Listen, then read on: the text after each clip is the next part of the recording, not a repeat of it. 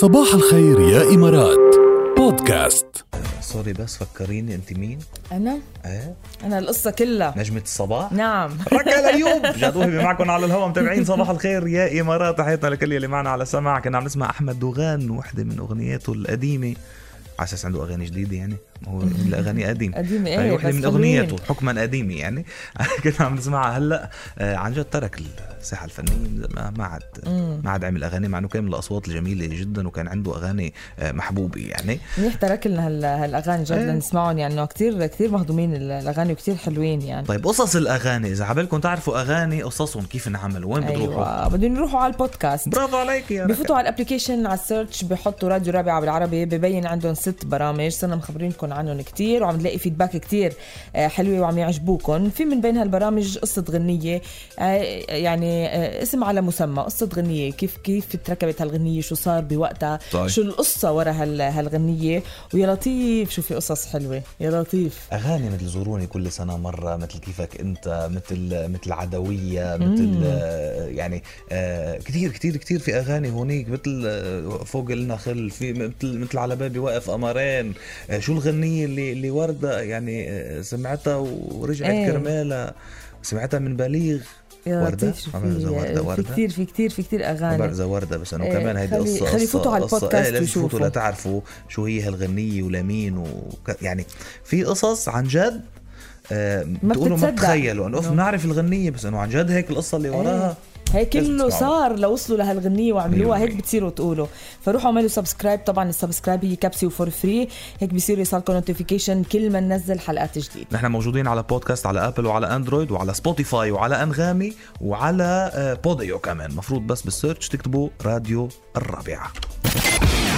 صباح الخير يا إمارات مع ركال وجاد برعاية حدائق المنتزه الحديقة المائية في الشارقة. حديقتك المفضلة مع مستوى جديد من الإثارة والمرح. وصل المترو اولي صار واصل ولا بعده؟ في في صوت؟ في مترو الأخبار. على الموعد ما بيتأخر المترو تبعنا. يلا أول محطة بنروح على خبر عن جد يعني مؤثر آه، بأمريكا بالولايات المتحدة الأمريكية. في زوجين قاموا بتحضير حفل زواج تاني لأنه الزوج مصاب بالألزهايمر ونسي آه، أول زواج له نسي ارتباطه بزوجته بيعاني من هالمرض ف آه، يعني وهي عايش يعني هن عايشين سوا بس هو مريض ألزهايمر. بقى اقترح عليها انه يرجع يطلب ايدها يعني رجع طلب ايدها من جديد و- و- وتزوجها من وعملوا هيك مثل زفاف وكذا من جديد من أول وجديد. تخيل حلو. لأنه لأنه يعني هو شوفي كمان يعني الذاكرة العاطفية والعاطفة وإشياء بتتقاطع مع بعض هو بيحبها كتير. آه. يعني هو بيحبها بس هو نسي إنها مرته. فقام أيوة. طلبها يرجع يتزوجها وقامت قبلت ورجعوا تزوج مشي كأنه هلأ عم يتزوج. شو حلو. يعني عرفتي رجعوا عملوا الحفلة وعملوا هيدا وعزموا أي ألف مبروك آه، لكن حلوة وهيك وطاتشي يعني جدا. المحطة التالية. كمان خبر حلو من طوكيو افتتحوا مقهى جديد هناك ما بيطلبوا الزباين طلباتهم من أشخاص عاديين ولكن بيطلبوها من روبو هذا الروبو بيتم التحكم فيه عن بعد من قبل الاشخاص أصحاب الهمم اللي طبعا بتسبب يعني بيكون في عندهم صعوبة بإنه يخرجوا هيك ولكن بيتحكموا بهالروبو عن بعد والروبو بيتصرف وبيقدم الطلبات للزبائن على الطاولات وبياخذ الطلبات بيقدم المشروبات وكل شيء للناس اللي بيكونوا على الطاولات جميل جدا كتير حلو. ممتاز. المحطة الأخيرة. متحف مدام توسو يا ركال.